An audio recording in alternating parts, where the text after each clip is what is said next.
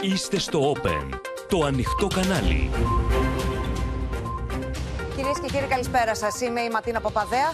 Ελάτε να δούμε μαζί τα νέα της ημέρας στο κεντρικό δελτίο ειδήσεων του Open που αρχίζει αμέσως τώρα.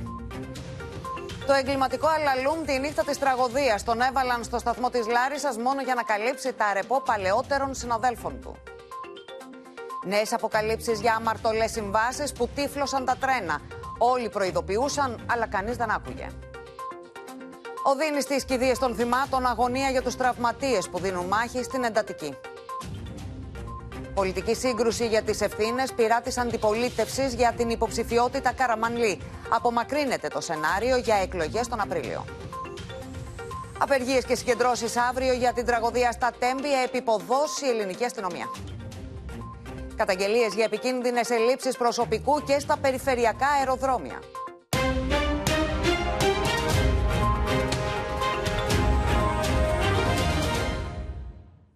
Ένα εγκληματικό αλαλούμ, κυρίες και κύριοι, με το προσωπικό και τις βάρδιες στο σταθμαρχείο Λάρισας που οδήγησε στου 57 νεκρούς, αποκαλύπτεται για τη νύχτα της τραγωδίας στα Τέμπη. Ο 59χρονο σταθμάρχης στην απολογία του, αν και μίλησε και για δικά του λάθη, προσπάθησε να ρίξει ευθύνη στον μηχανοδηγό του Intercity, ενώ στο κρίσιμο ερώτημα τι συνέβη και άφησε το τρένο να κινείται στο αντίθετο ρεύμα, επικαλέστηκε κενά μνήμης. Όλα αυτά την ώρα που καταπέλτηση είναι το πόρισμα της ΕΔΕ για τους γιατρούς που έδωσαν αναρωτική στον επιθεωρητή. Όλοι όσοι εμπλέκονται ετέθηκαν σε αναστολή από το νοσοκομείο Βόλου, ενώ ο φάκελος θα οδηγηθεί στην ανακρίτρια. Θα δούμε όλες τις τελευταίες εξελίξεις. Έχουμε ήδη συνδεθεί με τους συναδέλφους στο σιδηροδρομικό σταθμό Λάρισας ο Άρης Κουτσιούκης, στα δικαστήρια Λάρισας η Αναστασία Αργυριάδου, στο Βόλο Αντώνης Τσολιναρά, μαζί μας και η Μίνα Καραμίτρου. Καλησπέρα και στους ε, τέσσερις. Πάμε όμως πρώτα να παρακολουθήσουμε το ρεπορτάζ με τα όσα έχουν προηγηθεί. Το κουβάρι των μοιραίων λαθών που οδήγησαν στην εθνική τραγωδία των Τεμπών επιχείρησε να ξετυλίξει ο 59χρονο σταθμάρχης της Λάρισας κατά την απολογία του στην ανακρίτρια. Στο κρίσιμο ερώτημα τι συνέβη και δεν έβαλε το Intercity στο ρεύμα νόδου και το άφησε να κινείται στο αντίθετο ρεύμα, δήλωσε άγνοια. Δεν θυμάμαι τι έγινε. Εγώ είχα δει στον πίνακα ότι όταν γύρισα τα κλειδιά, αφού μπήκε το 2597, οι λιχνίες ήταν λευκές σταθερά. Αυτό που μπορώ να εικάσω είναι ότι το κλειδί κούμποσε στιγμιαία και στη συνέχεια ξεκούμποσε και γύρισα στην παρακαμπτήριο, δίχως όμως να αλλάξουν οι λιχνίες στον πίνακα. Η μοιραία μαξοστοιχεία ξεκίνησε από την Αθήνα στις 7.22. Στο σταθμό του Παλαιοφαρσάλου σταμάτησε αναγκαστικά, καθώς υπήρχε τεχνικό πρόβλημα στο καλώδιο ηλεκτροδότησης. Η απογευματινή βάρδια των σταθμαρχών ανακατήφθηνε το τρένο στη γραμμή καθόδου, μέσω της οποίας έφτασε στη Λάρισα. Εκεί όμως, αντί να επιστρέψει στη γραμμή ανόδου, συνέχισε τη μοιραία πορεία του στην αντίθετη σιδηροδρομική γραμμή. Στις 10 και 58 περίπου η αμαξοστοιχεία 62 έφτασε στο Μεζουρλό, στο οποίο βρίσκεται το κλειδί 101 και είπα στο μηχανοδηγό να περιμένει, γιατί ο κλειδούχος δεν είχε σταθεροποιήσει το κλειδί. Μόλις το σταθεροποίησε διαγώνια στο το τρένο από τη γραμμή καθόδου, στην οποία έχει έρθει λόγω βλάβη στα παλαιοφάρσαλα να περάσει κανονικά στη γραμμή ανόδου από διαγώνιο, ενημέρωσα το μηχανοδηγό της αμαξοστοιχείας 62 με τηλεγράφημα με αριθμό νομίζω 45 ότι από γραμμή καθόδου μέσω διαγωνίου εισέρχεται στη γραμμή ανόδου.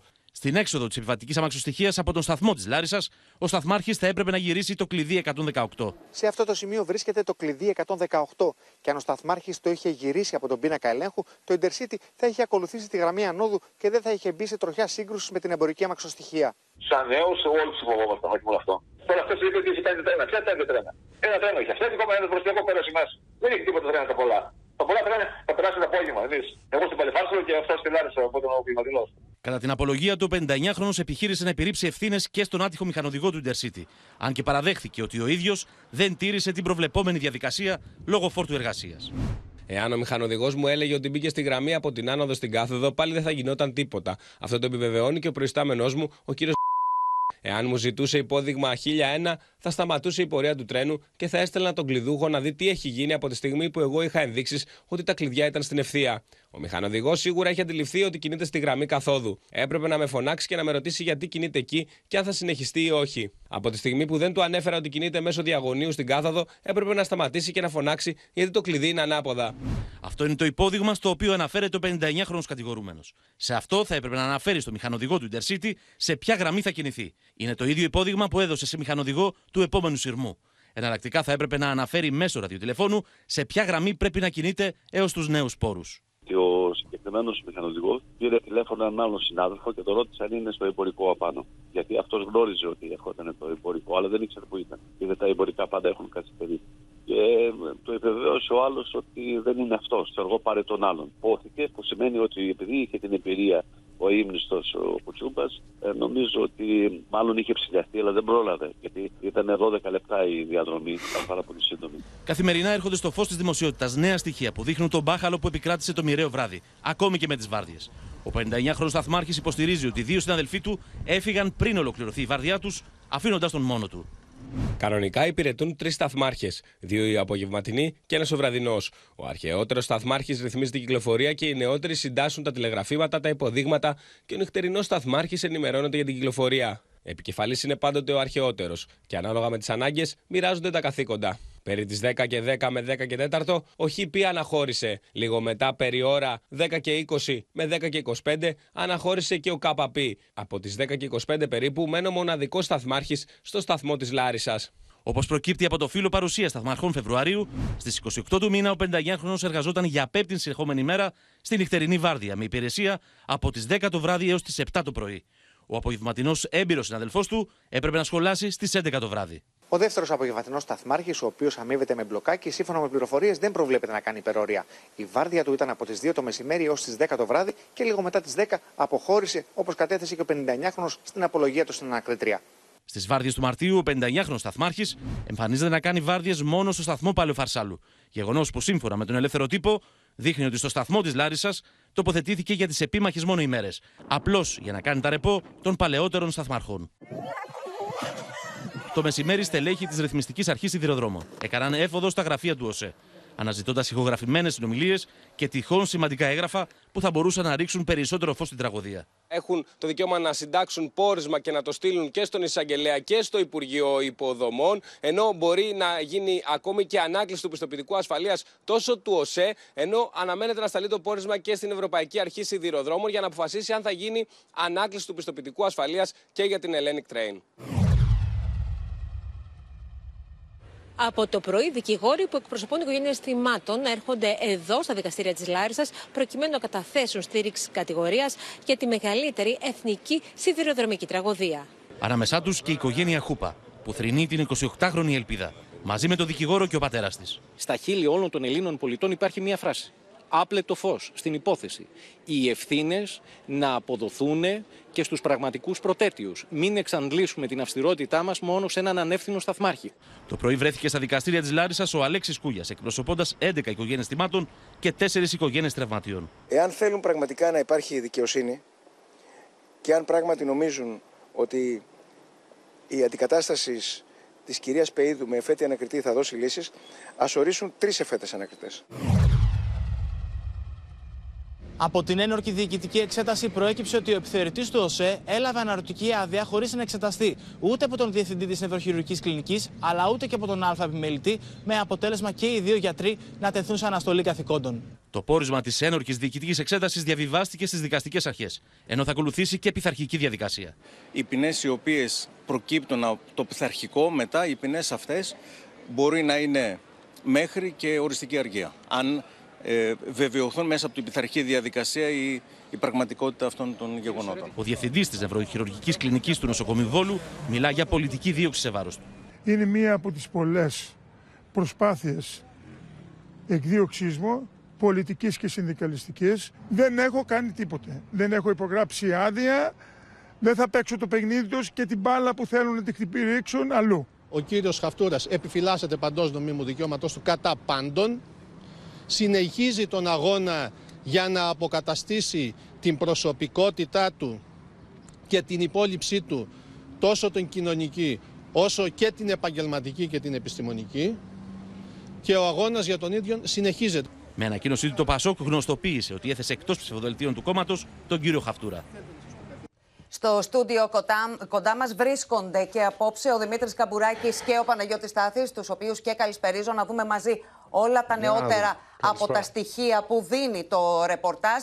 Προτείνω όμως να πάμε στην πρώτη μας ε, σύνδεση, στα δικαστήρια της Λάρισας. Εκεί θα συναντήσουμε την Αναστασία Αργυριάδου. Αναστασία, στην ανακρίτρια καταθέτουν έμπειροι σταθμάρχες ε, προσπαθώντας να δώσουν απαντήσεις στα καυτά ερωτήματα που προκύπτουν για τις βάρδιες, για την τηλεδιοίκηση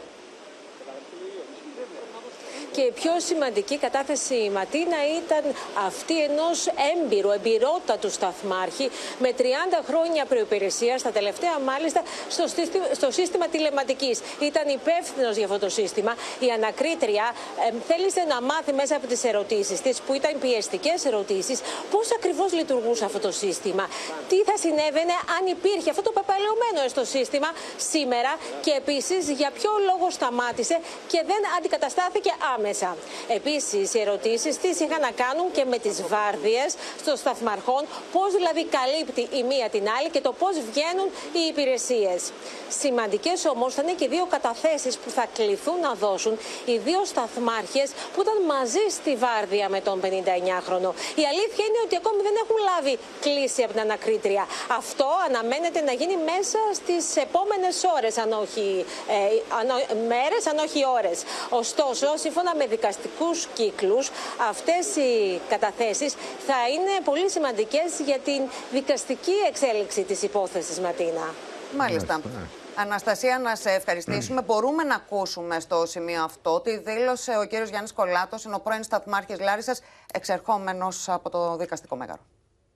Εργάστηκα περίπου στα 20 χρόνια, 27, 23 χρόνια. Τα τελευταία τρία χρόνια, μισή χρόνια εργάστηκα στην τηλεδιοίκηση.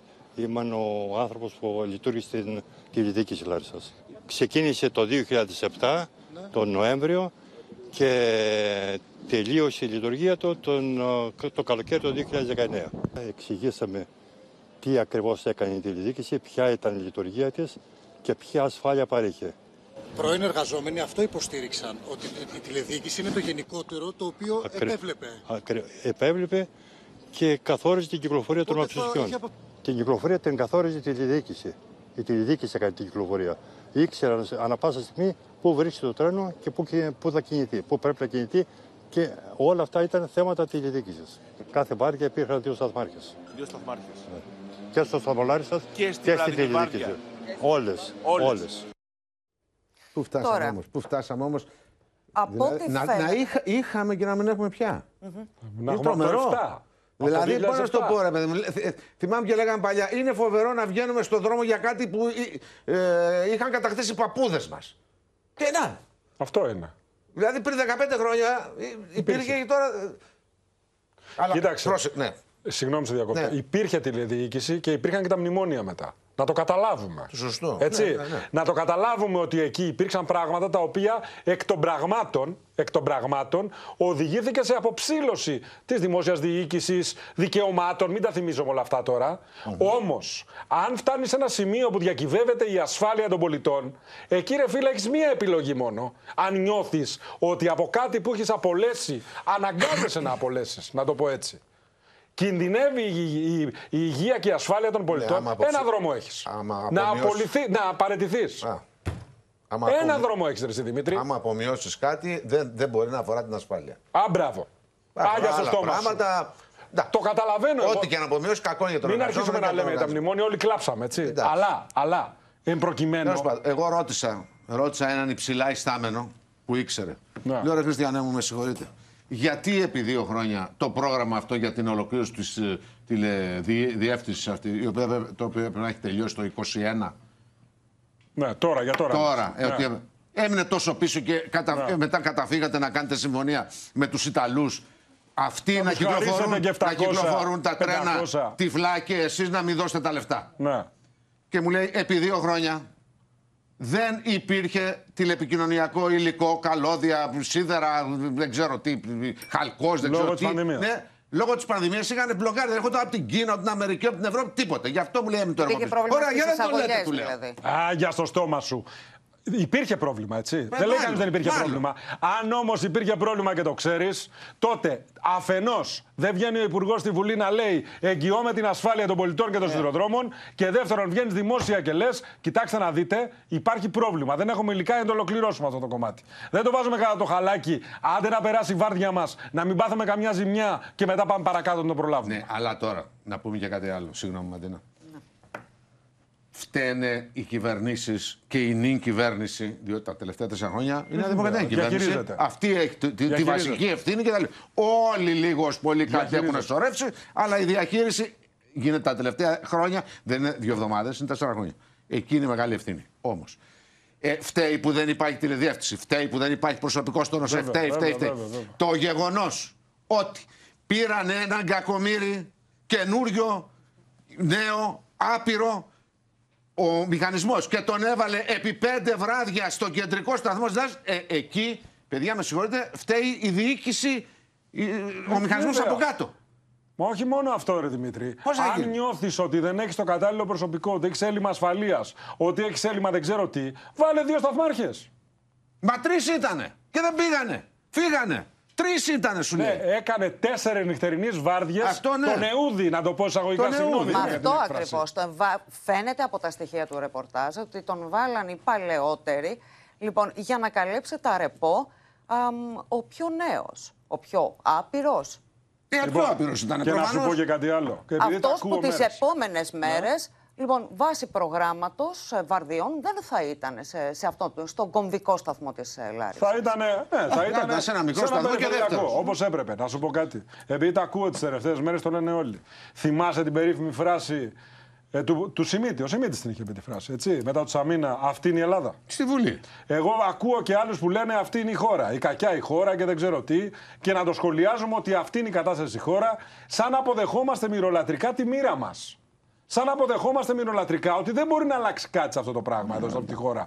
Όταν όμως το λένε πρωθυπουργοί, ρε Δημήτρη, αυτό και Ματίνα, Ρε παιδιά, οι, οι πρωθυπουργοί δεν είναι σχολιαστέ τη πραγματικότητα και τη επικαιρότητα. Να βλέπουν να περνάνε τα, να γίνουν οι τραγωδίες μπροστά τα μάτια τους και να σχολιάζουν και να λένε Αυτή είναι η Ελλάδα. Τι σημαίνει αυτή είναι η Ελλάδα; Αν είναι αυτή η Ελλάδα, κάνε κάτι να την αλλάξεις.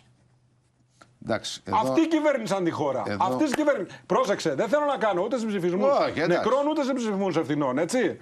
Μακριά από μένα αυτό. Επίσης, δεν θέλω να απαξιώσω συνολικά το πολιτικό σύστημα, γιατί όλη αυτή η ιστορία ενέχει ένα πολύ μεγάλο κίνδυνο δυνάμωσης ενδυνάμωση των άκρων.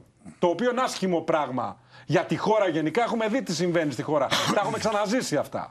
Το θέμα όμως είναι ότι κάποια στιγμή πρέπει να υπάρχει μια υπαρκτή ανάληψη ευθύνης από κάποιους, να το δεις εμπράκτος στη μετάνοια και τη συγγνώμη και να πάει η χώρα λίγο παρακάτω. Εντάξει, όποιος Αυτή νομ- είναι η τιμή στους νεκρούς. Όποιο νομίζει ότι με τα άκρα, αν έρθουν η Χρυσή, η Χρυσή Αυγή Ε. ή τίποτα άλλα άκρα, θα έρθουν και θα φτιάξουν την τηλεματική και θα φτιάξουν το κράτος για να το κάνουν καλύτερο. Το ξαναζήσαμε και ξέρω. Μα, Τέλος πάντων, γιατί έχω να δεν πω και είναι όλοι οι για- ίδιοι, έχω- δεν είναι όλοι οι έχω- ίδιοι, Έχω να έτσι. πω και Να για το είμαστε γιατρό, ακριβείς. αλλά μετά. Διότι Καλά, για λέμε το πολλά. γιατρό Έχω να- έχουμε- Ε, δεν μπορώ. Υπάρχει Εδώ μου ρεπορτάζ κάτσε, στη εδώ μου συνέχεια. κάτσε. Εδώ. Μάλιστα, υπάρχει λοιπόν ρεπορτάζ στη Ναι. συνέχεια. Πάμε να συναντήσουμε τον Άρη Κουτσιούκη, να δούμε Άρη για την απολογία του Σταθμάρχη και πώς έφτασε να μάθει για την τραγωδία. Βρισκόμαστε λοιπόν έξω από το γραφείο του Σταθμάρχη, εδώ όπου το μοιραίο βράδυ, λίγα λεπτά μετά την ε, τραγωδία, έφτασε εδώ ο έμπειρος Σταθμάρχης που νωρίτερα είχε υπηρεσία στον ε, Παλαιοφάρσαλο. Έφτασε εδώ για να πάρει το αυτοκίνητό του άνθρωπος και να πάει σπίτι του, αλλά πριν φύγει, πέρασε να χαιρετήσει τον συνάδελφό του. Βλέπει λοιπόν αμέσως ότι κάτι δεν πάει καλά, γιατί τον βλέπει να μιλάει στο τηλέφωνο με την πυροσβεστική υπηρεσία και σε αυτό το πρώτο τηλεφώνημα μαθαίνει για σύγκρουση της επιβατικής αμαξοστοιχίας. Αρχικά, ο 59χρονο θέλησε να πιστέψει ότι το τρένο αυτό συγκρούστηκε με νταλίκα που είχε πέσει από την εθνική οδό που βρίσκεται πάνω από τις γραμμές. Δεν ήθελε δηλαδή να πιστέψει ότι υπήρχε σύγκρουση δύο τρένων. Στο δεύτερο τηλεφώνημα, μέσα σε λίγα λεπτά, ο 59χρονο ενημερώνεται από την πυροσβεστική ότι είχαμε σύγκρουση του Intercity με εμπορική αμαξοστοιχεία. Ε, Όμως ούτε και τότε πίστευε ότι η εμπορική ε, ήταν στην ίδια γραμμή με την επιβατική. Θεωρούσε ότι η εμπορική αμαξοστοιχεία εκ- εκτροχιάστηκε και έπεσε πάνω στο Intercity, δείχνοντας ότι δεν μπορούσε να πιστέψει ότι είχε βάλει το Intercity στη γραμμή της εμπορικής. Τότε λοιπόν ο έμπειρος σταθμάρχης, ο οποίος είχε παραμείνει όλη αυτή την ώρα στο πλευρό του 59χρονου, τηλεφώνησε στον φύλακα ενός φυλακίου που βρίσκεται σε απόσταση περίπου ενός χιλιόμετρου από τον σταθμό της Λάρισας, όπου βρισκόμαστε τώρα, προς Θεσσαλονίκη, για να τον ρωτήσει σε ποιο ρεύμα, σε ποια γραμμή κινήθηκε το Intercity. Εκείνος του απαντά ότι ήταν στη γραμμή καθόδου, προς Θεσσαλονίκη, αλλά στη γραμμή καθόδου.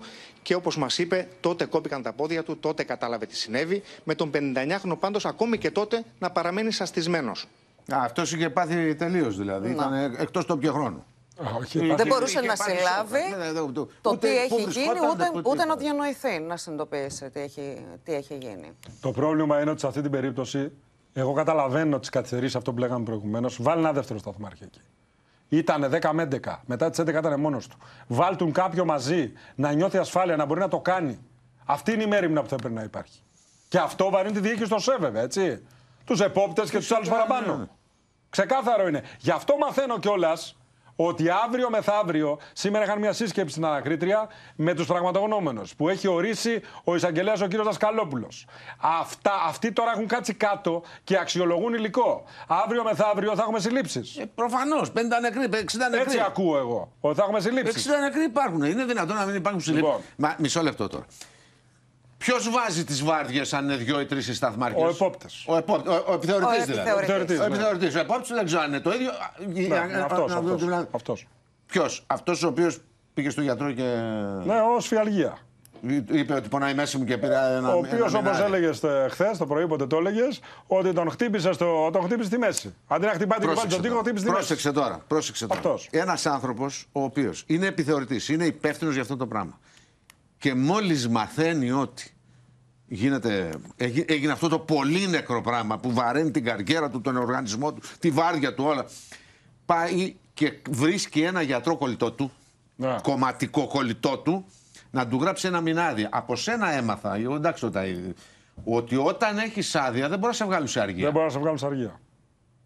Κατάλαβες τώρα γιατί Όταν πήρε έχεις ένα άδεια. μήνα. Όταν είναι σε αναρωτική. Όταν Όταν είσαι είσαι σε αναρωτική. αναρωτική δεν μπορείς να σε βγάλεις σε αργία, λέει. Δεύτερον, αυτός ο γιατρός πάει και βρίσκει τον γιατρό. Διότι ε, ε, είναι, είναι ανυπόμορφο. Θα μου πεις είναι παρονυχίδα μπροστά στα άλλα. Είναι, αλλά... αλλά- δείχνει πώς δουλεύει όλο το πράγμα. Αυτός ο γιατρός, τον οποίο το Πασόκ τον πέταξε από τα ψηφοδέλτια και καλά έκανε. Καλά έκανε. Το διευθυντή. Αυτός ο γιατρός ήρθε ο κολλητός του και του λέει: Γράψε μου, πε ότι πονάει η μέση μου, που δεν ανοιχνεύεται. Έχω σφιαλγία και γράψε μου 30 μέρες κιόλας. Αυτός, η διευθυντή Σον, παίρνει τον υφιστάμενό του. Τον, ε, τι ήταν από Ναι. κάτω, ένας υφηγητής. Έναν και του λέει να σου πω. επιμελητή, άλλος. Αυτός, ναι. Που αυτοί, ξέρεις, ακούνε διευθυντή και τρέμουνε. Διότι Ναι. εξ- η μοίρα τους κρατάει από τους. Και του λέει: Γράψε του ένα μήνα. Και όταν τον πιάνουνε, δεν είχε το θάρρος, το, το προσωπικό, το αντρίκιο, το γυναικείο, δεν ξέρω πώς να το πω για να μην... Να πει, εγώ τον έστειλα ρε. Τον εξέτασα εγώ και επειδή δεν είχα πρόσβαση στην, στη συνταγογράφηση, είπα στον υφιστάμενο μου, γράψτε το αυτού, αλλά εγώ παίρνω ότι- την ευθύνη. νομίζω ότι το άλλαξε και λέει ότι εγώ τον είδα, αλλά δεν του είπα του επιμελητή γράφει του άδεια. Είπα τσεκαρέτονε. Α, καλά. Η Τώρα. εκλογή είναι νεότερη. Ωραία, ωραία. Τα Βάζουμε είπες λοιπόν, Τώρα. βάζουμε λοιπόν μια ανωτελεία σε αυτό και πάμε στον Αντώνη Τσοναρά γιατί έχει περισσότερα στοιχεία λοιπόν για τον επιθεωρητή του Για ΟΣΕ που πάμε για τον συζητάμε, επιθεωρητή, λοιπόν. ο οποίος έλαβε αναρωτική Αντώνη για την οσφιαλγία.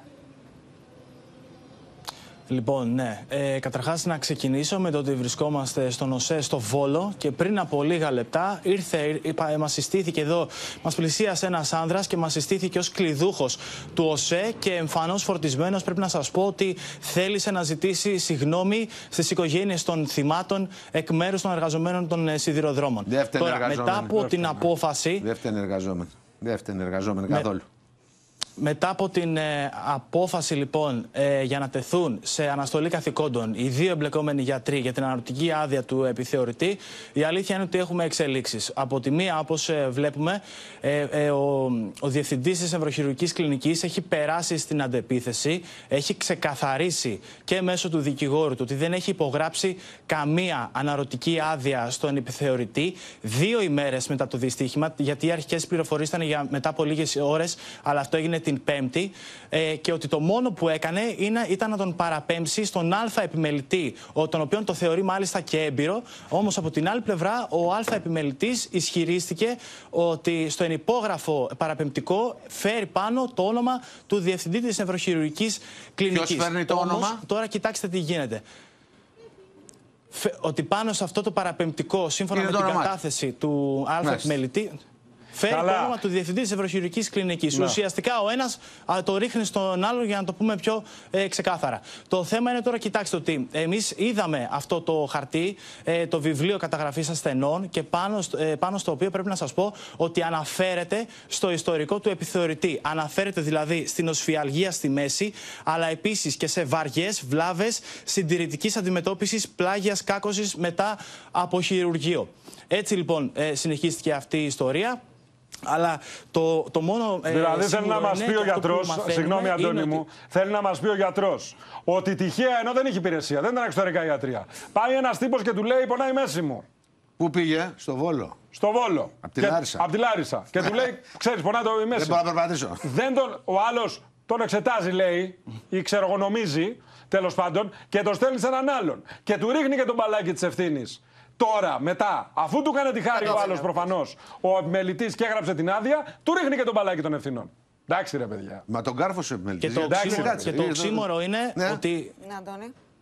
Δε- δεν είναι ότι έκανε μόνο το δρομολόγιο ε, για τη Λάρισα, είναι ότι τώρα φαίνεται ότι έχει κάνει δρομολόγιο για την Αθήνα ο, ο επιθεωρητής, καθώς μαθαίνουμε ότι έχει ε, φύγει από εδώ με την οικογένειά του, προκειμένου να πάει στην πρωτεύουσα για να ψάξει δικηγόρους για την υπερασπιστική γραμμή. Ψάχνει, ε, ψάχνει με υψηλή νομική κάλυψη. Φαντάζομαι με ασθενοφόρο ο άνθρωπος κατέβηκε, γιατί λόγω σφιαλγία δεν θα μπορεί να κάτσει. Λογικά, του είχε συζητήσει ο γιατρός ανακίνητο. Φαντάζομαι κατέβηκε με αυτοκίνητο κάτω.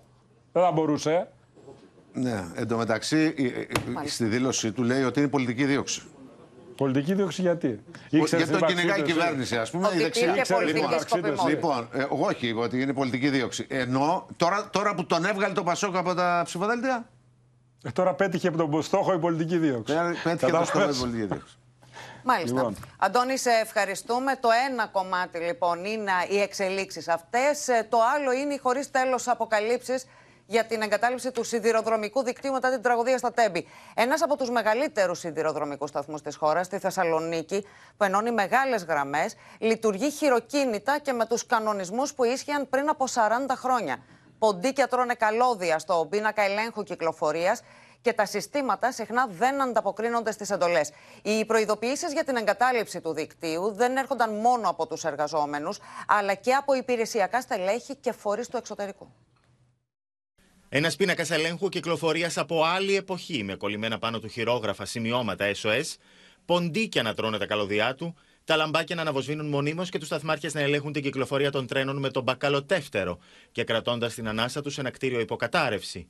Αυτός είναι ο σταθμός Ταύχη 1 στη Θεσσαλονίκη, ένας από τους κεντρικούς της χώρας που ενώνει γραμμές ανάμεσα σε Θεσσαλονίκη, Αλεξανδρούπολη, Ιδωμένη, Αθήνα και Φλόρινα. Δεν δουλεύει τίποτα, δεν ε, υπάρχει σύστημα ασφαλείας. Εδώ δεν ανάβουν καν τα ε, η φωτοσήμανση. Συνέχεια εχμές να μην ε, λαμβάνουν έλεγχο, να, να κάνουμε κυκλοφορία πραγματικά με την, αυτό που λέμε με την ψυχή στο στόμα, να τρέμουμε να περάσουμε τα τρένα. Άμα Είστε σας ανοίξω το ασφαλείς. πίνακα αυτή τη στιγμή, Ένα άλλο θα κομμάτι δείτε είναι μέσα η, ότι έχει η ποντικό σωστή ε, Είναι εκπαίδευση γεμάτο και εξειδίκευση ποντικό του φάρμακο. προσωπικού. Για να μην Διασμός τρώνε συστημάτων καλά, για να μην ασφαλείας παίζει ο και πίνακας. εξειδίκευση του. Όπως λέει ο Σταθμάρχης, όλα γίνονται χειροκίνητα. Βάσει του κανονισμού κυκλοφορίας, δηλαδή ε, βάσει του κανονισμού που ίσχυε πριν 30 και 40 χρόνια. Όπως εξηγεί ο κύριος Πετσάβας, πολλές φορές αν και δίνεται εντολή από το ηλεκτρονικό σύστημα, δεν είναι σαφές αν αυτή έχει πραγματοποιηθεί ή όχι. Όταν το τρένο πατά στις γραμμές, η ένδειξη κοκκινίζει στην οθόνη, αλλά όταν γυρνάμε ένα ψαλίδι δεν σημαίνει ότι είναι ασφαλές. Το λαμπάκι του ψαλιδιού μπορεί να δείξει ότι δεν έχει καθίσει γιατί μπορεί να υπάρχει κάποια μηχανική βλάβη. Αυτά είναι ψαλίδια τα οποία είναι εκτός ε, λειτουργίας. Εάν, χρη- εάν χρειαστεί να τα χειριστούμε, θα έρθει ο κλειδούχος να βγάλει την αρπάγη, να το πάει χειροκίνητα το ψαλίδι εκεί που θέλουμε για να περάσει το τρένο. Ο κίνδυνος ενός ατυχήματος αυξάνεται μετά τις 11 το βράδυ, όταν μένει ένας σταθμάρχης στη βάρδια λόγω έλλειψης προσωπικού. Η φωτοσήμανση εδώ δεν λειτουργεί. Εσείς Έχει τι άλλα βλέπετε; σημεία που λειτουργεί. Σύμφωνα με έγγραφο που αποκαλύπτει ο ιστότοπος GR Times, υπηρεσιακοί παράγοντες από τη Θεσσαλονίκη της Διεύθυνσης Κυκλοφορίας του ΟΣΕ προειδοποιούσαν ήδη από τον περασμένο Απρίλιο, αναφέροντας λίστα περισσότερων από 30 φωτόσιμων και ελιγμόσιμων που δεν λειτουργούν στο σταθμό Ταυχή 1, χτυπώντας καμπανάκι κινδύνου για ένα τεράστιο πρόβλημα για την ασφαλή κυκλοφορία σε ένα από τα πιο κομβικά σημεία της Ελλάδας. Κάποιες φορές το σύστημα τηλεχειρισμού κλειδώνει διαδρομές που δεν του έχει ζητήσει ο χειριστής. Το σύστημα interlocking του TAF H1 δεν ανταποκρίνεται σε καμία από τις κύριες λειτουργίες του και όσο οξυδερκής, παρατηρητική και συγκεντρωμένη στην εργασία τους να είναι οι χειριστές, σε καμία περίπτωση δεν αντικαθιστούν το σύστημα ηλεκτρομανδάλωσης και τις προδιαγραφές του για αποτροπή του λάθους χειρισμού που μπορεί να προξενήσει βλάβες ηλικέ ή ακόμη και ανθρώπινων ζώων, συναδέλφων ή συνανθρώπων μας. Τρεις οικονομικοί εισαγγελείς θα διαρευνήσουν κατά απόλυτη προτεραιότητα τις συμβάσεις που καθυστέρησαν ή δεν υλοποιήθηκαν, όπως έπρεπε για τον εξυγχρονισμό του σιδηροδρομικού δικτύου. Μια από τις συμβάσεις που ολοκληρώθηκε μεν, αλλά το αντικείμενό της έμεινε τελικά στα χαρτιά, είναι και αυτή για το προηγμένο σύστημα ασφάλειας ETCS στα τρένα. Το ETCS είναι ένα σύστημα επικοινωνίας μεταξύ σταθμαρχών, μηχανοδικών, κλειδούχων, το οποίο η εταιρεία ΟΣΕ στέλνει προς τις εταιρείες της χρήσης. Και εκεί υπάρχει ένα πρόβλημα συνεννόηση μεταξύ των εταιριών. Δηλαδή, είχαμε τέτοια προβλήματα συνεννόησης Δεν ευθύνεται μόνο ο ένας. Το προηγμένο σύστημα ασφάλειας ETCS που μπορεί να φρενάρει αυτόματα το τρένο σε περίπτωση προβλήματος έχει ήδη τοποθετηθεί σε 88 σειρμούς και 129 μηχανές με μια σύμβαση που κόστησε 25 εκατομμύρια ευρώ, ωστόσο δεν λειτουργήσε ποτέ επειδή δεν υπήρχε ο αντίστοιχος εξοπλισμός στι ράγες και αφέθηκε να φθαρεί από την αχρηστία. Με αποτέλεσμα να έρχεται το δημόσιο το 2022 με δύο νέους διαγωνισμούς και επιπλέον τίμημα 3,4 εκατομμύρια ευρώ για να καταστήσει το σύστημα ξανά λειτουργικό. Δεν είναι συνηθισμένο γενικά και η παράταση των συμβάσεων. Λυπούμε που το λέω αυτό. Οι παρατάσεις άλλοτε είναι αδικαιολόγητες, άλλοτε είναι δικαιολογημένες. Ναι. Η μη δικαιολογημένη παράταση είναι όταν θέλουν οι ενδιαφερόμενοι για κάποιο λόγο να παρατείνουν τις συμβάσεις και να πάρουν περισσότερα χρήματα. Οι προειδοποιήσεις έρχονταν όχι μόνο από το εσωτερικό αλλά και από το εξωτερικό. During the last years, we have always seen that Greece has ranked amongst the bad pupils, so with a rather low performance in terms of safety. Safety measured in the number of fatal accidents. Το ελεγκτικό συνέδριο είχε ήδη χτυπήσει καμπανάκι κινδύνου από το 2018 για το ναυάγιο στις συμβάσεις της τηλεδιοίκησης. Και το κουβάρι των αποκαλύψεων συνεχίζει να ξετυλίγεται. Τεράστιες είναι οι ελλείψεις του ΟΣΕ σε σταθμάρχες. Με τον οργανισμό να δουλεύει με τους μισούς από όσους απαιτούνται. Ενώ, όπως θα μας πει ο Στέφανος Σίσκο, ενδεικτικός Στέφανε του αλαλούμ που επικρατεί είναι και το γεγονός πως σε περίπτωση βλάβης ή κλοπής εξαρτήματος όλοι δηλώνουν αναρμόδιοι. Δεν βγαίνει άκρη. Ακριβώς, Ματίνα, να ξεκινήσουμε από τα διανόητα κενά για θέσεις κλειδιά, για κρίσιμες δηλαδή θέσεις για την ομαλή λειτουργία του σιδηροδρόμου. Μπροστά μου έχω το τελευταίο οργανόγραμμα του ΟΣΕ. Τι προβλέπει λοιπόν αυτό το. Εδώ βλέπουμε τη σχετική υπουργική απόφαση που επικυρώνει λοιπόν το τελευταίο οργανόγραμμα του ΟΣΕ. Τι προβλέπει το οργανόγραμμα όπως θα δούμε στην πρώτη μας κάρτα. Σύμφωνα με αυτό, θα έπρεπε να υπάρχουν τοποθετημένοι 412 σταθμάρχες. Ξέρετε πόσους έχει σήμερα ο ΣΕ; 206. Μόλις τους μισούς. Για κάθε δηλαδή ένα σταθμάρχη που βρίσκεται στη θέση του, υπάρχει και ένα κενό κάπου στο δίκτυο που είναι ακάλυπτο. Από αυτούς τώρα τους 206, όπως θα δούμε στη δεύτερη μας κάρτα, μόλις οι 133, οι δύο στους τρεις περίπου ε, είναι μόνιμοι, ενώ το 1 τρίτο καλύπτεται από προσωρινές θέσεις με μπλοκάκι, των οποίων οι συμβάσεις είτε θα παραταθούν είτε έχουν παραταθεί, ώστε να μην ε, παραλύσει τελείως το δίκτυο. Τώρα θα μου πείτε και το μεγάλο ερώτημα είναι γιατί δεν έχουν γίνει προσλήψεις. Και εκεί ξεκινάει το γνωστό πινκ-πονγκ των ευθυνών. Ο ΣΕ λέει ότι εμείς έχουμε ζητήσει επανειλημμένα προσλήψεις. Κάπου έχουν κολλήσει στον ΑΣΕΠ.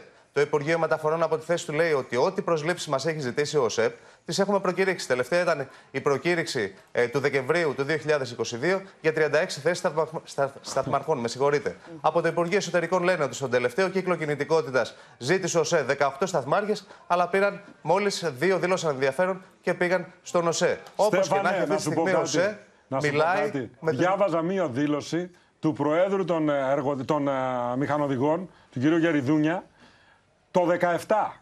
Τι έλεγε αυτός ο άνθρωπος, πέρα από τα προβλήματα τα άλλα. Δεν έχουμε προσωπικό. Από το 17 φωνάζει. Το 18, το 21, το 22, όλων, δηλώσεις όλων των εργαζομένων που λένε το ίδιο πράγμα. Δεν έχουμε προσωπικό.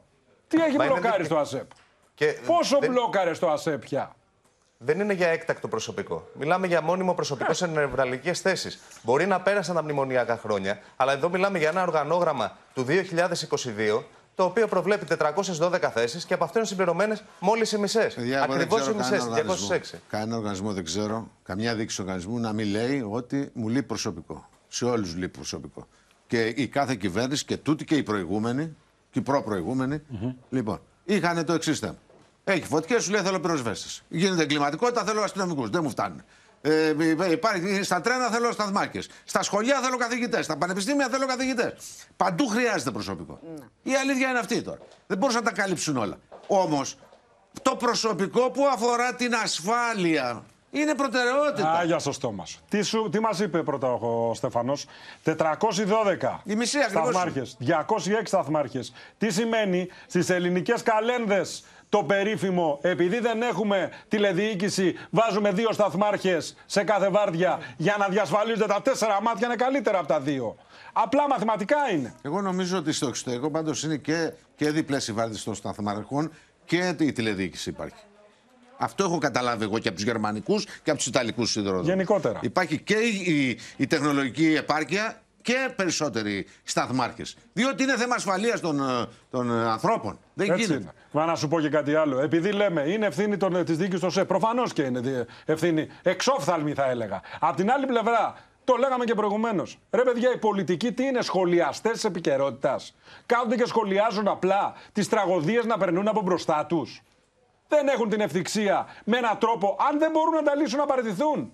Αν νιώσουν ότι κινδυνεύουν άνθρωποι με αυτά που κάνουν, με τις ελλείψεις, αν το κράτος είναι τόσο ανοργάνωτο που δεν επιδέχεται επιδιόρθωσης, γιατί δεν βγαίνουν να παραιτηθούν; Μα όταν το μίνιμουμ για την ασφαλή λειτουργία ε, λέει 416 και αυτή τη στιγμή έχουμε ακριβώς τους μισούς. Καλά τα οργανογράμματα. Προφανώ Ματινά, τα προφανώς οργανογράμματα δημιουργούνται δεν όμως πιστεύω μαύρες ότι ήταν τρύπες. Υπουργεία, Διότι σου λέει ο Τα κάθε οργανισμός φουσκώνουν. χώνει παραπάνω, Εντάξει. τα φουσκώνει. Εντάξει. Αλλά εντάξει. Εγώ λέω ότι η 50%. πολιτική ηγεσία σε αυτές τις περιπτώσεις, γιατί είναι η πολιτική δεν μπορεί ηγεσία, να μας λέει. για να λύνει τα Δεν μπορεί προβλήματα. να μας λέει ότι ο ΣΕ δεν μου ζήτησε. Ο ΣΕ, ε, εσύ τον διόρισες, έχετε αγαστή συνεργασία, δικός σου άνθρωπος είναι. Ε, βέβαια. Λοιπόν, θα πρέπει κάποια στιγμή να αποφασίσουν ότι πρέπει να λύνουν τα προβλήματα Λοιπόν. οι πολιτικές ηγεσίες. Οι πολιτικές ηγεσίες και εξουσία δεν είναι μόνο για τα πλεονεκτήματα που έχεις, τις απολαυές της εξουσίας, είναι και για την ευθύνη. Και η Ακριβώς, ανάληψη και δεν είναι πραγματική μόνο το ευθύνης είναι. προσωπικό. Α, ορίστε. Ακριβώς και δεν είναι μόνο το προσωπικό. Ενδεικτικό του αλλού μιλ- μιλάμε για αυτοπα- αυτοματοποιημένα συστήματα. Έχω να σας πω ότι περίπου πολύ μεγάλο κομμάτι του δικτύου είναι ανολοκλήρωτα έργα. Τι σημαίνει ανολοκλήρωτα έργα, Δεν έχουν ολοκληρωθεί στο 100% και έχουν δοθεί προ χρήση για να μην καταρρεύσει, δεν θα είχαμε τρένα αλλιώς. Δηλαδή τα δίνουν ε, με ελλείψεις αυτή τη στιγμή τα έργα, τα παραλαμβάνει ο ΟΣΕ, για να κινούνται τα τρένα και δημιουργείται και προκύπτει εκεί ένα μεγάλο πρόβλημα. Ποιο είναι αυτό το μεγάλο πρόβλημα; Όσα θεωρούνται ανολοκλήρωτα τα έργα, πάνω από το 50% του Αθήνα Θεσσαλονίκη θεωρείται ανολοκλήρωτο. Όλοι δηλώνουν αναρμόδιοι σε περίπτωση βλάβης. Είναι ανολοκλήρωτο το Αθήνα Σαλονίκη κατά 50%. Να, Πάνω- να ολοκληρώσει ο πάνω Στέφανος, από το γιατί υπάρχουν 50%. και άλλες αποκαλύψεις. Ναι, μες Στέφανε. Γιατί ε, όταν θεωρείται ανολοκλήρωτο το έργο, εκεί ξεκινάει πάλι το μπαλάκι των ευθυνών. Λέει, ας πούμε, η Εργοσέ, υπεύθυνος όταν είναι ανολοκλήρωτο το έργο, είναι ο ΣΕ για να διορθώσει μια βλάβη. Ο ΣΕ λέει ότι είναι εργολάβη και η εργολάβη το αντίθετο. Έτσι περνάει πάρα πολύ μεγάλο διάστημα Άρα ακόμα το και σε περιπτώσεις... ανολοκλήρωτο δεν έχει και σέρβις. Ακριβώς. Επειδή δεν Υπάρχουν- το έχει παραλάβει κανείς, σου λέει δεν είναι δικό μου. Και έτσι Βέβαια. περνάνε Αλλά πολύ το έχουν και μεγάλα δουλεύει. διαστήματα. Ναι. χωρίς Γιατί να αλλιώς δεν φτιάχνουν υπάρχει την τρένο. Και η παράταση είναι για να πληρωθούν. Ακριβώς. Ξέρω Και ένα έχουμε- δρόμο στην Εύβοια που δεν τον παραλάβανε. Δρόμος, κανονικό Ναι, ναι, 20 ναι. χιλιόμετρα. Ναι, ναι. Δεν τον παραλάβανε το Υπουργείο Δημοσίας, το Δημοσίο Έργο τότε, διότι είχε κατολιστήσεις και έχει μια ταμπέλα που λέει ε, η, η, η, η διέλευση από, από αυτό το δρόμο Με δική σου είναι ευθύνη. δική σου ευθύνη, οδηγέ. Θα σας δώσω μόνο ένα Για παράδειγμα. τοπική ευθύνη. Ενδεικτικό Μάλιστα. του, του Ναι, παραλογισμού. Στέφανε. Ναι, να ενδεικτικό ολοκληρώσω. του παραλογισμού είναι από το 2004 έως το 2018 η γραμμή Αχαρνές αεροδρόμιο θεωρούνταν ανολοκλήρωτο έργο. Να το πω συγκεκριμένα. Ήταν σε καθεστώς ε, προσδιοικητική παραλαβή. Δεν το είχε παραλάβει κανονικά ως ΕΕ. 18 ολόκληρα χρόνια. Έτσι, όταν υπήρχε μια βλάβη, ψάχνανε μέχρι να αποφασίσουν ποιος είναι ο υπεύθυνος. Τα συστήματα όπως και η τηλεργασία γύρναγαν στο Μάλιστα. manual μέχρι να διορθωθούν. Μάλιστα. Στέφανε, σε ευχαριστούμε πολύ. Όπως είπαμε, οι αποκαλύψεις δεν έχουν τέλος. Νέο αποκαλυπτικό έγγραφο φέρνει στο φως της δημοσιότητας το Open. Πάμε στο Μίλτο Σακελάρη. Από το 2021 οι εργαζόμενοι στον ΟΣΕ Μίλτο προειδοποιούσαν για κίνδυνο ατυχήματος, με τον σταθμό της ΕΔΕΣΑ να είναι κλειστός χωρίς καν σταθμάρχη. Ιούνιος του 2021 Ματίνα, οι ίδιοι οι σταθμάρχες λοιπόν κάνουν αναφορά, στέλνουν ένα έγγραφο τόσο στον κύριο Πατέρα, τον Διευθύνοντα Σύμβουλο του ΟΣΕ, στην κυρία Τσια Παρίκου, την πρόεδρο της Ρυθμιστικής Αρχής Σιδηροδρόμων, αλλά και στο Υπουργείο Μεταφορών και λένε τα εξής. Λένε λοιπόν πως έχουν πληροφορηθεί, εδώ είναι και το σχετικό έγγραφο, για την ε, κατάργηση του σταθμού της Έδεσας. Αυτό φυσικά σύμφωνα με τους ίδιους θέτει σε κίνδυνο την ασφαλή κυκλοφορία των σύρμων, καταστρατηγεί το Γενικό Κανονισμό Κυκλοφορίας με ό,τι αυτό συνεπάγεται. Ματίνα, οι εργαζόμενοι τονίζουν πως ο Γενικός Κανονισμός Κυκλοφορίας είναι νόμος του κράτους. Και αυτός φυσικά δεν πρέπει να αγνοείται. Και τονίζουν λοιπόν για το σταθμό της Έδεσας τους εξής κινδύνους. Λένε λοιπόν ότι από το πλατή μέχρι τη Φλόρινα και πάλι πίσω στο πλατή μιλάμε για μια απόσταση τεράστια 340 χιλιόμετρων, 4 ώρες και 20 λεπτά χωρίς την εποπτεία κάποιου σταθμάρχη. Αυτό πρακτικά σημαίνει τα εξής, όπως είχαν καταγγείλει τότε οι εργαζόμενοι. Σε πολλά σημεία υπάρχουν κατολιστήσεις βράχων και είναι αδύνατη η επικοινωνία με οποιοδήποτε τρόπο. Βλέπουμε λοιπόν ότι καταγγέλουν ότι υπάρχουν 10 τυφλές διαβάσεις, 14 τούνελ και 5 γέφυρες. Καταλαβαίνουμε από τα έγγραφα τα οποία έχουν στη διάθεσή τους οι εργαζόμενοι και αρχίζουν σταδιακά και μας κοινοποιούν πόσο σοβαρή είναι η κατάσταση τα τελευταία χρόνια. Πριν από λίγες ώρες ρώτησα σχετική πηγή που έχει γνώση του συγκεκριμένου θέματος και μου είπε ότι όσες φορές και αν επαναφέραμε αυτό το θέμα, δεν βρισκόταν λύση. Καταλαβαίνουμε λοιπόν πως πολλοί μηχανοδηγοί δεν είχαν ούτε την απαραίτητη εποπτεία από κάποιο σταθμάρχη. Δηλαδή, ενώ σε κάποιους σταθμούς υπήρχε ένας ή δύο σταθμάρχες, σε κάποιους άλλους δεν υπήρχε κανένας και αυτό φυσικά κατέδειξε και στο ρεπορτάζ νωρίτερα ο Στέφανος Σίσκο, που έδειξε δηλαδή ότι δεν είχαν καλυφθεί όλες οι θέσεις. Μάλιστα. Μίλτος, ευχαριστούμε πολύ. τη δικογραφία τώρα για τον εκτροχιασμό τρένου στο Άδενδρο Θεσσαλονίκης με τέσσερις νεκρούς το 2017 ζήτησε ο εισαγγελέας του Αρίου Πάγου. Πάμε λοιπόν στην Έλενα Γαλάρη να δούμε περισσότερα. Έλενα, αν και πώς συνδυάζεται με την τραγωδία στα Τέμπη. Υπάρχει το ενδεχόμενο Ματίνα να ξεκινήσει νέα έρευνα. Γι' αυτό ο κύριος Ντογιάκο, ο εισαγγελέας του Αρίου Πάγου, ζήτησε τη δικογραφία να τη μελετήσει. Καθώς και τότε, όπως και σήμερα, υπήρχαν καταγγελίες που έκαναν λόγο για άθλιες συνθήκες στο σιδηρόδρομο. Έτσι λοιπόν, εάν χρειαστεί, θα αρχίσει νέα έρευνα για το δυστύχημα. Θυμίζουμε ότι είχε γίνει στις 13 Μαου του 2017. Τότε ένα υπεραστικό τρένο που εκτελούσε το δρομολόγιο Αθήνα-Θεσσαλονίκη εκτροχιάστηκε λόγω υπερβολικής ταχύτητας. Προσέκρουσε σε ένα σπίτι κοντά στο σιδηροδρομικό σταθμό Άδενδρος στη Θεσσαλονίκη. Τέσσερα άτομα είχαν σκοτωθεί. Ένας μηχανοδηγός, δύο μέλη του πληρώματος και ένας επιβάτης. Δέκα τραυματίστηκαν. 78 ε, ήταν τα άτομα, τα συνολικά άτομα που επέβαιναν στο τρένο. Να σας πω ότι ο δεύτερος μηχανοδηγός ήταν και ο μόνος κατηγορούμενος που παραπέμφθηκε να δικαστεί για το αδίκημα της ανθρωποκτονίας από αμέλεια. Το μοναδικό αδίκημα που ερευνήθηκε τότε. Αθωώθηκε από το Τριμελές Πλημμυλοδικείο Θεσσαλονίκης τον Οκτώβριο του 2022. Έτσι λοιπόν, ο ανώτατος εισαγγελικός λειτουργός θα κρίνει εάν έχουν τελειστεί και άλλα αδικήματα πλην της ανθρωποκτονίας από αμέλεια, εάν προκύπτουν ευθύνες σε βάρος άλλων προσώπων. Τώρα εγώ αυτό, με συγχωρείτε, να καταλάβω να πάρουν τα δεδομένα εκείνου του δυστυχήματος, να τα κουμπώσουν με τα σημερινά, να βγάλουν κανένα συμπέρασμα, τι γινόταν, τι γίνεται κτλ. Okay. Τώρα μια υπόθεση που πήγε στα δικαστήρια, τέλειωσε, αθωώθηκε ο άνθρωπος. Τώρα τι, τι, τι, τι Δεν αφορά το απαλλακτικό μέρος, αφορά άλλα, τυχόν άλλα δικήματα. Δεν τα ερευνήσανε; Δεν τα είχαν ερευνήσει προφανώς.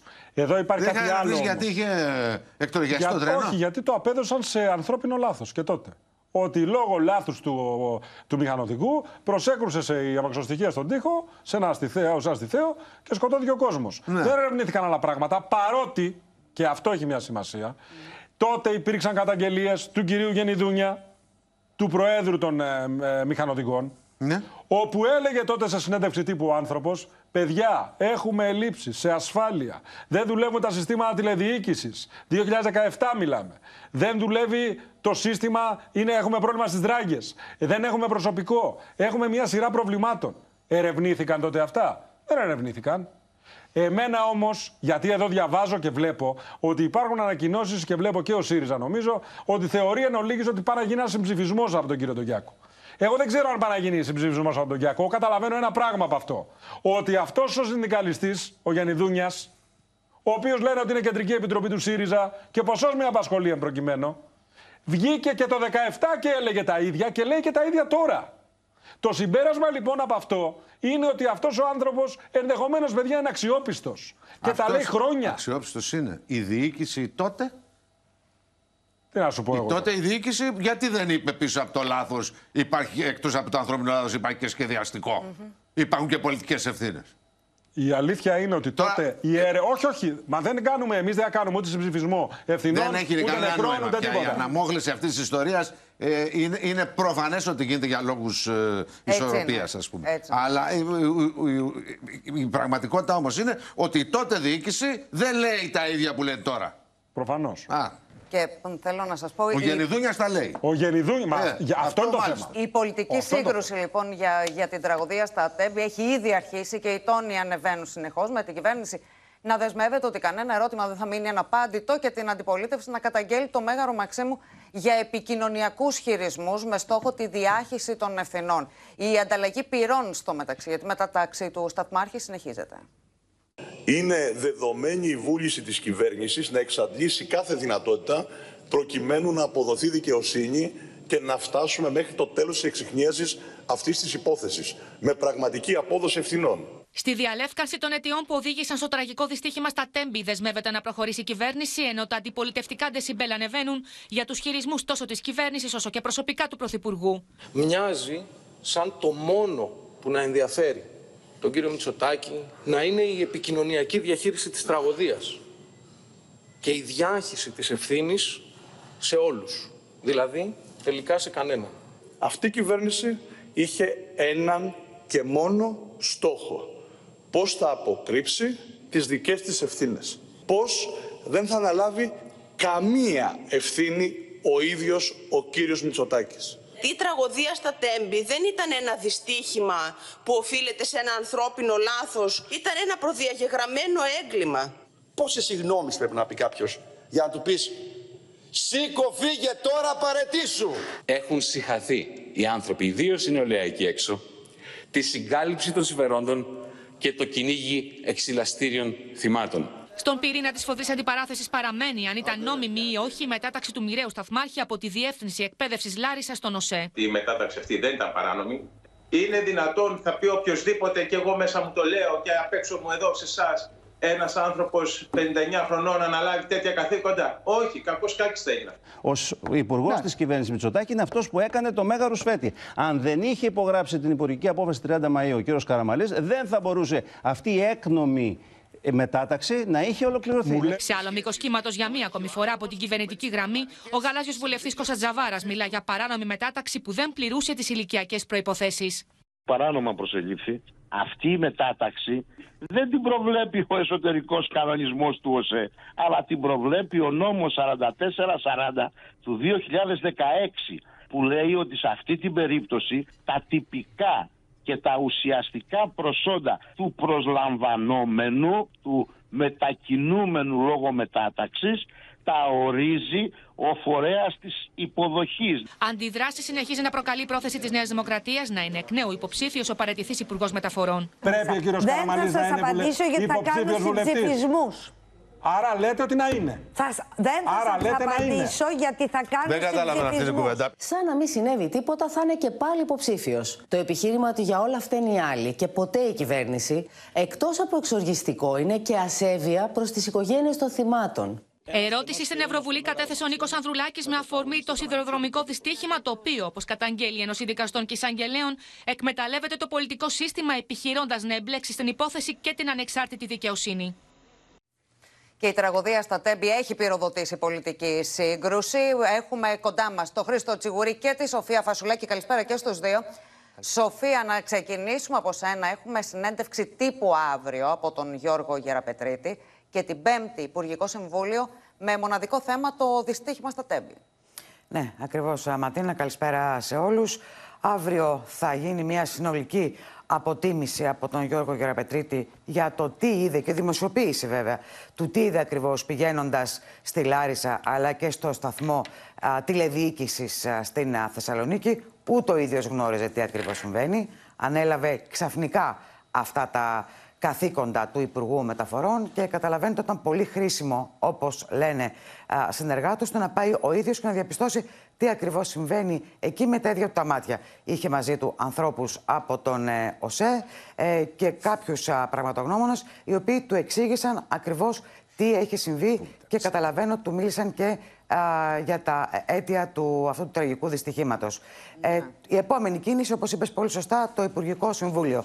Εκεί ο κύριος Γεραπετρίτης αναμένεται να πει στους συναδέλφους του για τις πρώτες παρεμβάσεις. Τι πρέπει να γίνει τώρα κοντά, αλλά και τι ακριβώς πρέπει να κάνει η πολιτεία στο μέσο πρόθεσμα, θα έλεγα, μέσο μακροπρόθεσμα, ώστε επιτέλους αυτό το δίκτυο, το σιδηροδρομικό δίκτυο, αυτή η γραμμή να είναι ασφαλής. Γιατί, όπως καταλαβαίνετε, δεν ξέρω πότε θα εμπεδοθεί αυτή η εμπιστοσύνη στον κόσμο. Αυτό που είναι ερώτημα είναι αν μέχρι να φτιάξουν την τηλεδιεύθυνση, αν θα συνεχίσουν να, να δουλεύουν οι επιβατικές αμαξιωσικέ, διότι οι εμπορευματικές θα πηγαίνουν, ε, γιατί είναι και λεφτά στη μέση και συμβάσεις κλπ. Και, και υπάρχει και θέμα τροφοδοσίας ε, και από το λιμάνι του Πειραιά προς τις, με συμβάσεις προς την Ευρώπη. Αλλά εάν μήπως μέχρι να φτιάξουν στοιχειοδό το σύστημα, μήπως σταματήσουν τη μεταφορά επιβατών.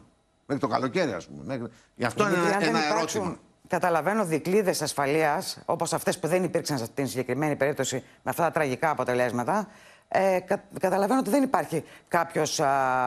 Αποκλείεται να μπει κάποιος άνθρωπος μέσα να ξαναξεκινήσει το τρένο, εάν δεν υπάρχουν αυτές ε, οι διπλέ και οι τριπλές βάρδια, τα, τα τέσσερα ζευγάρια μάτια. Όπως καταλαβαίνεις, θα πρέπει να γίνουν σειρά παρεμβάσεων έως ότου λειτουργήσει εξ ολοκλήρου αυτό το σύστημα, το οποίο δεν έχει λειτουργήσει. Πάντως, εγώ. Ναι, ναι, ναι, και αυτά θα ακούσουμε και από τον Πρωθυπουργό στο Υπουργικό Συμβούλιο. Μάλιστα, κάποιες πληροφορίες λένε ότι ο Πρωθυπουργός αναμένεται να πει ότι δίπλα στις απαντήσεις που πρέπει να δώσουμε στον ελληνικό λαό, οφείλουμε να του δώσουμε και λύσεις. Και μην ξεχνάμε ότι και την Παρασκευή ο Πρωθυπουργός θα επισκεφτεί την Κατερίνα Σεκελαροπούλου. Όχι βέβαια για να μιλήσει για τις εκλογές.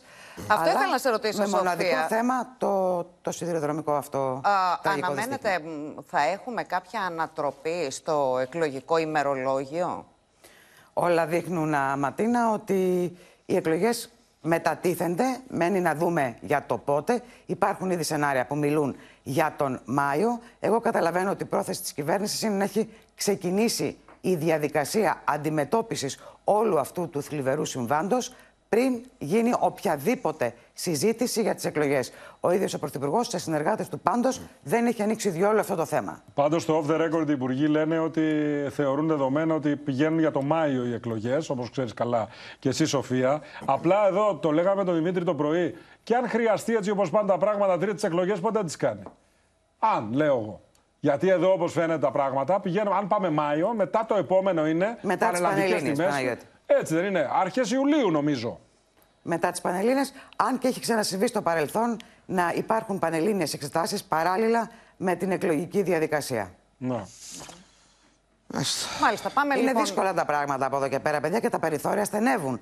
Ο Πρωθυπουργός μέχρι ώρας δεν θέλει να συζητήσει, όπως λένε οι συνεργάτες του, για εκλογές, γιατί πρώτη στο μέλημα της κυβέρνησης είναι η αντιμετώπιση αυτού του τραγικού συμβάντος και η ασφάλεια του, του σιδηροδρόμου.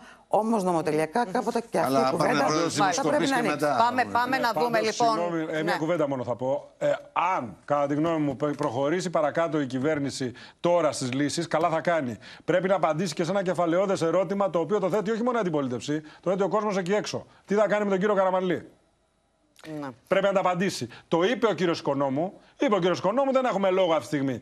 Αν εμένεις σε αυτή τη θέση, πρέπει να το πούμε ξεκάθαρα. Γιατί νομίζω ότι είναι πολύ μεγάλο πολιτικό θέμα. Έχει λήξει. Δεν ξέρω, λέω. Πάμε λέω. λοιπόν τώρα Μήπως να δούμε. υπάρχουν δεύτερες σκέψεις, λέω εγώ. Και στο Χρήστο Τσιγουρίτη, λέει το στρατόπεδο του ΣΥΡΙΖΑ, η αξιωματική αντιπολίτευση συνεχίζει να εξαπολύει πειρά κατά της ε, κυβέρνησης, Χρήστο.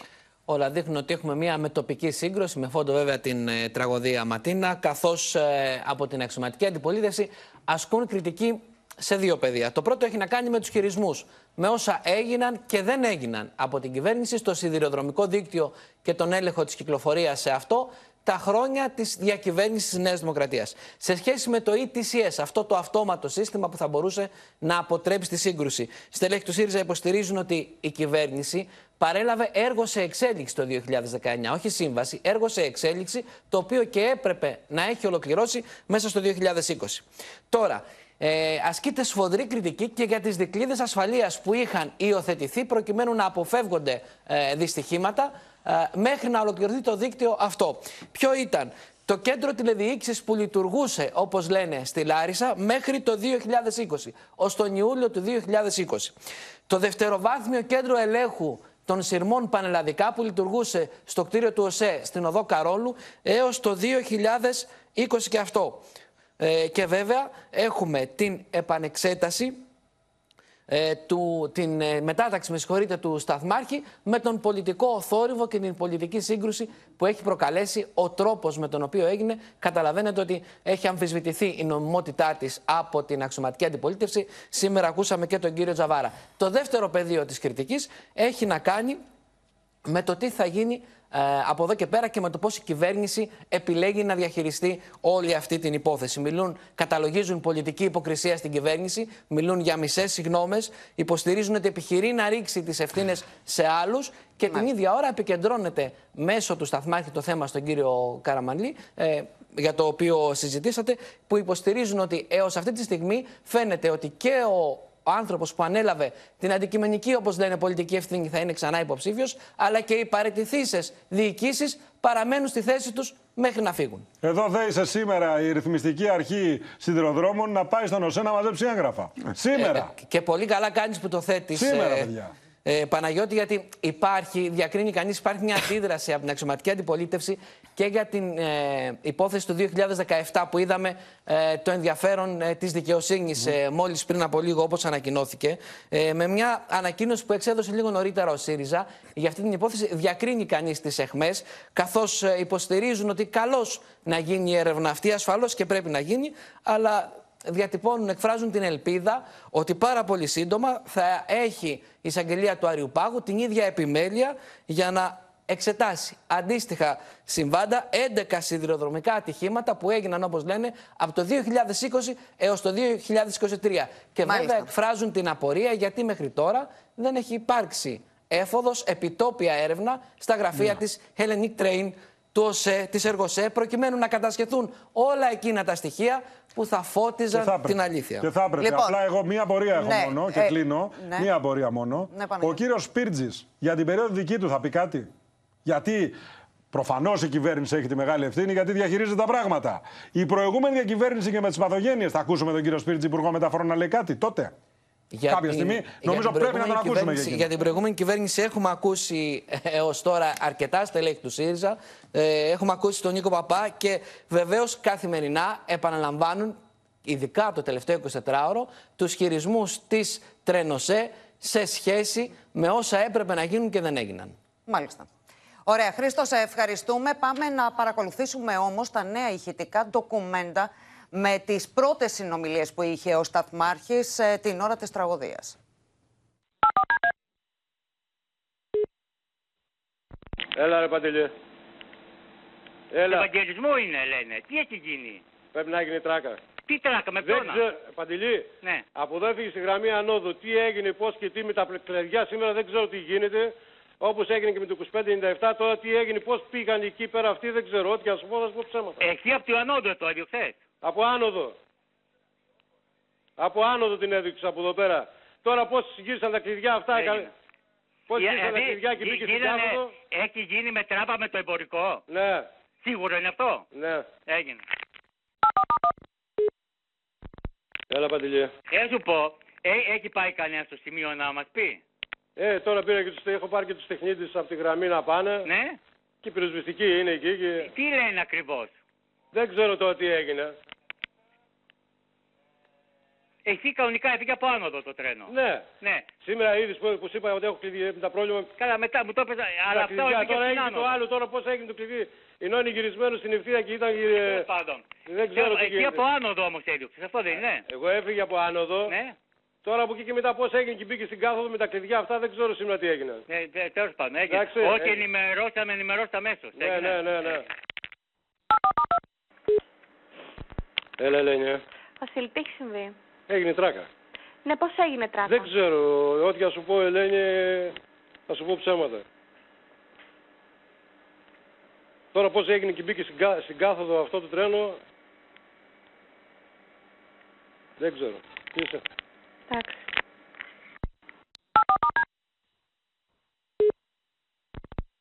Έλα, Παντελή. Παντελή. Έλα. Εσένα σου έδειχνε άνοδο ότι έφυγε το τρένο, έτσι δεν είναι; Ναι. Άνοδο. Ναι. ναι. Έγινε καλός. Άνοδο. Όλος στην άνοδο, δηλαδή. Ενώ ήταν, άλλη, στην άλλη γραμμή. Εμένα με πιάνει απελπισία. Ε, βέβαια, βέβαια. Απελπισία όμως. Να δηλαδή, ακούς τον άνθρωπο. Είχαν χτυπηθεί, είχαν τρακάρει και ναι. αυτός δεν ήξερε ακόμα ότι ήταν στη, στη, στη γραμμή. Όταν που... στη γραμμή πάνω. Είναι αυτό που παρακολουθείς αποσβολωμένος. Που δεν... Ήταν... Δηλαδή είναι φρικιαστικό πραγματικά να καταλαβαίνεις ότι εκείνη τη στιγμή τι έγινε, έγινε τράκα. Τι τράκα έγινε, δεν ξέρω. Εκείνη τη στιγμή. Του λέγει είχαν... την Αθηνά, στην άνοδο. Ναι. ναι, στην άνοδο. Εκείνη τη στιγμή μιλάμε ότι είναι η στιγμή που έχουν διαμελιστεί παιδάκια, έτσι. Ναι, βέβαια, είναι νεκροί. Ήδη. Η πυροσβεστική είναι εκεί. Δεν, δεν, δεν υπάρχει αυτό. Πάμε, πάμε τώρα όμως γιατί έχουμε απεργιακό πυρετό αύριο με επίκεντρο το σιδηροδρομικό δυστύχημα στα Τέμπη. Μεταξύ άλλων τραβούν χειρόφρενο μέσα μαζικής μεταφοράς. Ο Γιάννης ε, Ζιάκας θα μας πει τι ακριβώς γίνεται κινητοποιήσεις και συγκεντρώσεις Γιάννη. Ακριβώς, Ματίνα. Καταρχάς, να πούμε ότι αύριο το κέντρο της Αθήνας θα παραλύσει. Θα έχουμε πολλές συγκεντρώσεις. Τώρα, όσον αφορά τα απεργιακά, ο ΣΕ και προαστιακός τρόλεϊ και λεωφορεία έχουν 24 ώρη απεργία. Μετρό, ηλεκτρικός και τραμ θα λειτουργήσουν μόνο 11 το πρωί με 5 το απόγευμα, ώστε να μπορεί ο κόσμος να προσεγγίσει το κέντρο της Αθήνας για να ε, παραστεί στις ε, συγκεντρώσεις διαμαρτυρίας. Τα πλοία που φεύγουν από τον Πειραιά δεν θα φύγουν, καθώς και οι εργαζόμενοι ε, στα καράβια έχουν 24 ώρια απεργία. Η ΑΔΕΔΗ έχει προκηρύξει 24 ώρια απεργία. Οι δάσκαλοι, ενώ και τα φαρμακεία θα πραγματοποιήσουν στάση εργασίας από τις 11 το πρωί έως και τις 3 το μεσημέρι. Μάλιστα.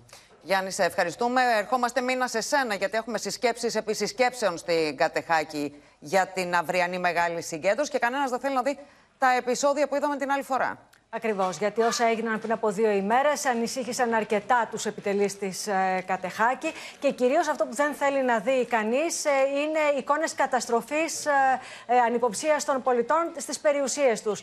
Ο Τάκης Αδωρικάκο, λοιπόν, σήμερα έδωσε εντολή στον ε, Λευτέρη Οικονόμου και στον αρχηγό τον Κώστα Σκούμα να έρθουν σε επαφή με όλους τους ε, επιτελείς διαργωνωτέ των αυριανών ποριών και κυρίως να συγκροτήσουν ένα τέτοιο επιχειρησιακό σχέδιο που δεν θα δούμε εικόνες σαν αυτές που είδαμε πριν από δύο ημέρες. Επίσης, πρέπει να σας πω ότι δόθηκε εντολή να μπουν στο μικροσκόπιο τρία συγκεκριμένα περιστατικά ε, όπου πρωταγωνιστούσαν αστυνομικοί στα προηγούμενα επεισόδια. Το ένα είχε να κάνει με, ε, με χημικά που έριξαν στην είσοδο του μετρό και τα άλλα δύο είχαν να κάνουν με την ομάδα δράση. Και κυρίως να μην δούμε τέτοιες εικόνες, να υπάρχει αυτοσυγκράτηση, να υπάρχει ηρεμία και ξαναλέω να μην δούμε καταστροφές σε τζαμαρίες και καταστήματα πολιτών. Μάλιστα. Μίνα Καραμίτρου, σε ευχαριστούμε πολύ. Πάμε να γυρίσουμε σελίδα στο δελτίο μας στην υπόλοιπη επικαιρότητα. Σε προεκλογικό πυρετό η Τουρκία στη σκιά των φωνικών σεισμών με χιλιάδες νεκρούς στη χώρα. Στις εκλογές του Μαΐου, ο Ερντογάν έχει να αντιμετωπίσει τον Κιλιτζντάρογλου ως ηγέτη της Ενωμένης Αντιπολίτευσης. Στο πλευρό του και οι δύο δήμαρχοι, Μάμογλου και Γιαβάς, ως μελλοντικοί αντιπρόεδροι, όρο που είχε θέσει η Αξενέρ για να επιστρέψει στη συμμαχία των έξι. Allah'ın izniyle bunu hep birlikte başaracağız. Biz, biz Millet İttifakı olarak Türkiye'yi istişare ve uzlaşıyla yöneteceğiz. Επιταποριώδε παρασκήνιο που διήρκησε 72 ώρες, όσο απαιτήθηκε για να θέσει όρους και να επιστρέψει η Μεράλα Ξενέρ στη συμμαχία της αντιπολίτευσης, ο συνασπισμός των 6 ανακοίνωσε και επισήμως τον Γκεμάλ Κιλτστάρογλου ως υποψήφιο απέναντι στον Ταγί Περντογάν στις προεδρικές εκλογές του Μαΐου. Είμαι ο Κεμάλ και έρχομαι είναι ο πρωτοσέλιδος τίτλος της εφημερίδας Σοστζού με τον Κιλτσντάρογλου να έρχεται, εξασφαλίζοντας και το δικαίωμα της επιλογής για το πότε θα ορίσει ως αντιπροέδρους πιθανής μελλοντικής κυβέρνησης τους δημάρχους Άγκυρα και Κωνσταντινούπολης. İyi Parti'nin Sayın Genel Başkanı Meral Akşener ile birlikte yapacağız bu deliliği. Çünkü Meral Hanım merttir. Büyük mücadeleler veriyor. Ve bu bilinsin istiyorum. Ο Ερντογάν τηρεί στάση αναμονής υποστηρίζοντας πως δεν θα επιδοθεί σε καυγάδες κατά την προεκλογική περίοδο. Ο κυβερνητικός εταίρος Βαξελή, ωστόσο, προβλέπει ότι η συμμαχία της αντιπολίτευσης δεν θα αργήσει να παρουσιάσει ξανά ρογμές. Geçmişte demiştim, yine söylüyorum. Bir kere satan yine satar, yine satar, yine satacaktır. Στα μάτια των επικριτών του, ο Κιλιτζντάρογλου είναι ένας μη χαρισματικός, μεγάλος σε ηλικία πολιτικός, 74 ετών, ο οποίος δεν κατάφερε ποτέ τα τελευταία σχεδόν 13 χρόνια που βρίσκεται στο τιμόνι της αντιπολίτευσης να νικήσει τον Ερντογάν. Οι θέσεις του σε σχέση με την Ελλάδα είναι συχνά πολύ πιο ακραίες από αυτές του Τούρκου Προέδρου. Εγώ είπα ότι αυτά τα νησιά είναι δικά μας και ο Έλληνας Υπουργός Άμυνας βγήκε και είπε Μολόν Λαβέ. Και εγώ του είπα ότι θα έρθω το 2019 και θα τα πάρω. Όπως πήρε ο Ετζεβίτ την Κύπρο, έτσι θα πάρουμε κι εμείς αυτά τα νησιά. Οι πιο πρόσφατες δημοσκοπήσεις δεν δείχνουν με σαφήνεια εάν ο Κεμάλ Κιλιτστάρογλου μπορεί να κερδίσει τις επερχόμενες προεδρικές εκλογές. Αναλυτές εκτιμούν ωστόσο ότι το ενθουσιώδες ρεύμα στις τάξεις τη αντιπολίτευσης μπορεί αυτή τη φορά να παρασύρει τον αρχηγό του Ρεπουμπλικανικού κόμματος στην πλευρά των νικητών. Στο μέτωπο του πολέμου, νατοϊκό αντιαεροπορικό σύστημα Patriot αλλά και τεθωρακισμένα Leopard βρίσκονται ήδη σε ουκρανικό έδαφο, σύμφωνα με τον Υπουργό Άμυνας της Πολωνίας. Ο Ζελένσκι διέταξε την αποστολή στρατιωτικών ενισχύσεων στον Μπαχμούτ, ενώ ο Ρώσος Υπουργός Άμυνας διεμήνυσε ότι η Ρωσία δεν πρόκειται να σταματήσει την πολιορκία του κομβικού θύλακα στην Ανατολική Ουκρανία. Στα πεδία των μαχών και τα χαρακόμματα του Μπαχμούτ στην Ανατολική Ουκρανία ρίχνουν το βάρος των στρατιωτικών τους επιχειρήσεων Ρώσοι και Ουκρανοί. Ο πρόεδρος Ζελένσκι επιχείρησε να δώσει τέλος στις φήμες για τακτική υποχώρηση των Ουκρανικών δυνάμεων από την περιοχή μετά από συνάντηση με τους δύο ανώτερους επιτελάρχες του που φαίνεται πως συμφώνησαν τελικά να κρατήσουν τη γραμμή άμυνας. Που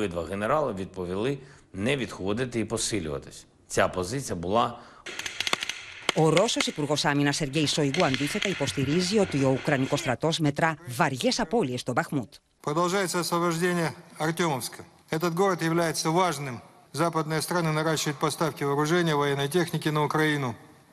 Расширяют программу обучения личного состава украинской армии. Вместе с тем, поддержка странами НАТО киевского режима не приводит к успехам украинских войск на поле боя. Οι Ουκρανοί υπερασπιστές του Μπαχμούτ λένε ότι το Κρεμλίνο ρίχνει τους στρατιώτες του σε πραγματική σφαγή, μην υπολογίζοντας τις απώλειες. Они не считаются с потерями, ни с людскими, ни с техническими. Они давят. Их э, принципиальная позиция захватить Бахмут. А наша принципиальная его отстоять, потому что это уже не просто, блядь, город, το Μπαχμούτ παρουσιάζει εικόνα απόλυτης καταστροφής. Έξι μήνες ασφικτικής ρωσικής πολιορκίας το έχουν μετατρέψει σε ερήπια. Στο Ιζιούμ, οι σφοδροί βομβαρδισμοί κόστησαν τη ζωή 52 αμάχων. налет самолетов, и на их дом как раз самолет скинул бомбу посредине. Σε μια εξαιρετικά σημαντική εξέλιξη τέλος, σύμφωνα με τον Υπουργό Άμυνας της Πολωνίας, Μάριους Μπλάζακ, νατοϊκό αντιαεροπορικό σύστημα Patriot βρίσκεται ήδη σε ουκρανικό έδαφος. Σε συνέντευξή του στην Λερασόν, ο Μπλάζακ προσθέτει ότι στην Ουκρανία έχουν φτάσει και τα πρώτα τεθωρακισμένα τύπου Λέοπαρ. Και στο σημείο αυτό ολοκληρώθηκε το κεντρικό δελτίο ειδήσεων. Μείνετε στο Open. Ακολουθεί η καθημερινή οικογενειακή σειρά «Η δική μας οικογένεια» και στις 9. Μην χάσετε την ξένη ταινία JFK σε σκηνοθεσία. Oliver Stone με τον Kevin Costner. Κυρίες και κύριοι, από όλους εμάς, καλό βράδυ.